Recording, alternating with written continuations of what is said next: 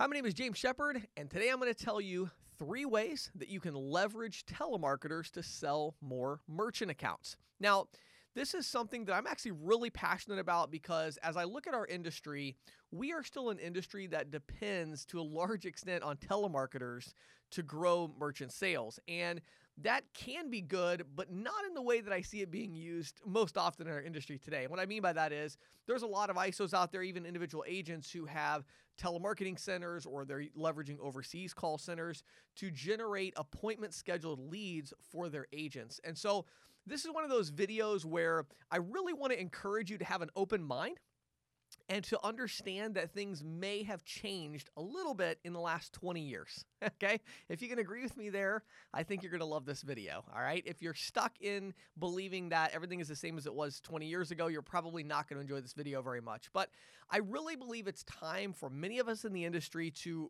rethink how we're leveraging telemarketers, whether it's for your I S O or as an individual. So there are three reasons why you would use a telemarketer. I'm going to talk about each of them and how you can implement this. So the first and really most common reason in our industry that we leverage telemarketers is actually for accountability. It's actually not to maximize sales performance. In other words, most I S Os and agents understand that if they actually went out and just walked into businesses all day long for eight hours, they would sell more merchants than they would by following up on telemarketing leads. But the reason they do the telemarketing leads is simply because of accountability. It's, hey, there's something I have to go do today, right? And so it's like, it's going to get me off the couch. It's going to get me out in the field. And I think that's great. So if it's for accountability, then I would really challenge you to lower the bar on quality, right? In other words, too often we set our expectations way too high for these telemarketers. You know, well, I need a lead. And what that means is I want the, the, I want you to talk to the owner. I want them to agree to a specific time. And I want them to be holding a statement when I walk in. Really? Like, do we even know how to sell anymore? Do we really need that much? You know, like whatever happened to a name and a number? I mean, for me, when I had a telemarketer, my advice to them is they're like, well, what do you want? And I'm like, I want a lead. What is that? That means I should know the name of the owner and they should know that I might stop by that day. Like, that's it. Like, I don't really, you know, should I tell them you're selling merchant services? Eh, maybe. I don't know. Let's see if we can find a way not to say that. Like, I want to maximize my number of quote unquote appointments. Okay. So if it's just for accountability, it's like, I want to get people out in the field. Then why don't we get them out in the field to have them walk into twelve businesses instead of three? Because the problem is that the three that are quote unquote high quality, we all know if we've done appointment scheduled leads before, they're actually not that high quality anyway. And they're usually not, you know, really excited for the salesperson to come in and, oh, I'm so glad you're here. Can I sign up for your merchant services? No, it doesn't work like that anymore. It doesn't really matter. So you can try as hard as you want to get these super high quality appointments. Those just really don't exist that well. Um, and you're going to get a lot better bang for your buck if it's for accountability to say, hey, I've got twelve businesses for you to go to today. They all know you're coming. Um, they don't know why you're coming. They are, you know what I mean? Like they may not be interested, but that's why we hired you to sell people. Selling people means getting people who may not want your services right now and getting them to want your services and signing them up. That's sales, right? And I don't think we have to, you know, explain too much more about that. All right. Number two, many times you want to hire a telemarketer because you don't want to do the dirty work of prospecting. Okay?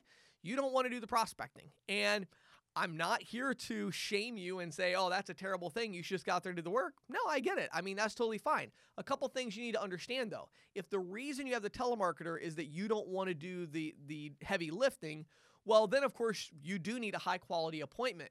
But uh, number one, understand that you need to have a lot of money. To really make that process work, you're going to probably spend two to three hundred dollars, maybe even four or five hundred dollars, depending on your territory, your area. You're going to spend a lot of money to get that one really solid appointment. So many of you are like spinning your wheels in the mud because you're like, you know what? I'm tired of prospecting. I'm making good residual. I know what I'll do. I'll just hire telemarketers and they'll just give me people that are already interested and I'll just go sell them. Well, Okay, but the problem is then you hire the telemarketers and you spend fifty bucks and you don't get a sale and you're like, oh my goodness, what's happening? No, if you want somebody that solid, you're going to burn through a lot of areas. So number one, it's going to cost a lot of money. And number two, you're going to be driving a good bit because the higher the quality of the lead, the less leads the telemarketer can get in a certain territory or area. And so the, when you take the quality level up, you're taking the saturation rate down. And understand that. So they're going to burn through stuff a lot faster. And so that's kind of a problem. Okay. Lastly, the last tip I want to give you about this, you need to have levels. Okay. You're, you need two different, potentially two different telemarketers to pull this off, or at the very least, one telemarketer with maybe a couple of calls, because you need to do an initial call to basically qualify the person, right? And to find those people that are, you know, interested in something, which I'll talk about in the next thing. Then you need somebody else to actually reach back out and schedule the appointment. So that brings us to the third reason, and what I believe should be the reason that most of us want telemarketers, whether it's an I S O or an individual, and that is to maximize sales performance, maximize sales performance. Well, that's really not the reason most of the time. Again, usually it's accountability um, or it's I don't want to do the prospecting. That's that's actually the reason that we have telemarketers in the industry as a general rule. If the reason was actually to maximize sales performance, and if we had patience in this industry to do like normal marketing stuff that all the other industries have figured out ten years ago, what we would actually be doing is we would be leveraging our telemarketers to do something very simple with a high probability of success.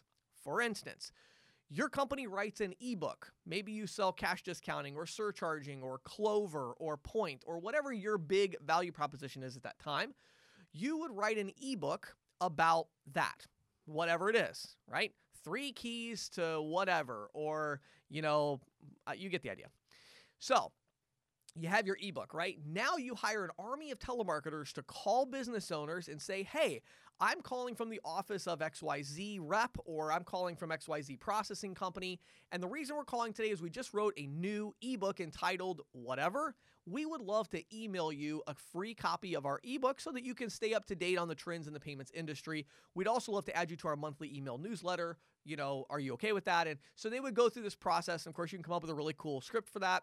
That's going to close very high. Like it's going to close probably fifteen to twenty times higher than I'm calling to schedule a solid appointment for a merchant services rep, right? I think we all kind of intuitively understand that. Getting somebody to receive a free email ebook has a massively higher conversion rate than trying to get somebody to set up a quality, you know, set appointment uh, for merchant services. So what happens next is that when they get that ebook, of course, you're going to do resend to people who don't open your email, things like that. Then what you do is you use one of these email softwares to say, okay, when they open the ebook, when they click on the ebook, now that's going to go out to the rep in that territory and say, hey, we have a lead. Every month, you're going to come out with a new piece of content and you're going to send it out to the people with this email list that you're growing exponentially at like pennies per email because of the telemarketers. I mean, I was I used to buy email addresses. And, and let me be clear, I'm not talking about buying the email. I'm talking about spending money on a telemarketer to call and get me an email where the person actually opted in to receive my emails. I was buying emails for about two bucks an email.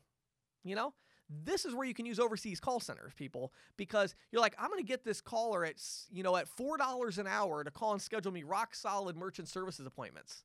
No, you're not. That doesn't even make any sense. That's stupid. Why would you even want somebody at that level calling on your behalf and representing your brand? I don't understand that. But what that person could do for four bucks an hour is call people and get them to take a free email ebook. They don't have to answer any questions. They don't have to do any of that. They just have to get the ebook. Then once it's out there, leverage technology to say when this person takes action, when they actually open the ebook, when they click on the ebook, when they download it, when they take action, now and only now, it's time for us to get our salespeople out there. So again, or you might say, well, now it's time for the other telemarketer to call that's twenty bucks an hour to actually schedule the appointment based on they read the ebook. But my my contention would be, again, do we still know how to sell in this industry? I mean, honestly, do we know how to sell? Like, really? You're telling me that if you said this person opened your ebook in the last, you know, day, that's not enough for you to close the sale? If that's not enough, you probably need to do something other than sales. That's my tips on how to leverage telemarketers to sell more merchant accounts.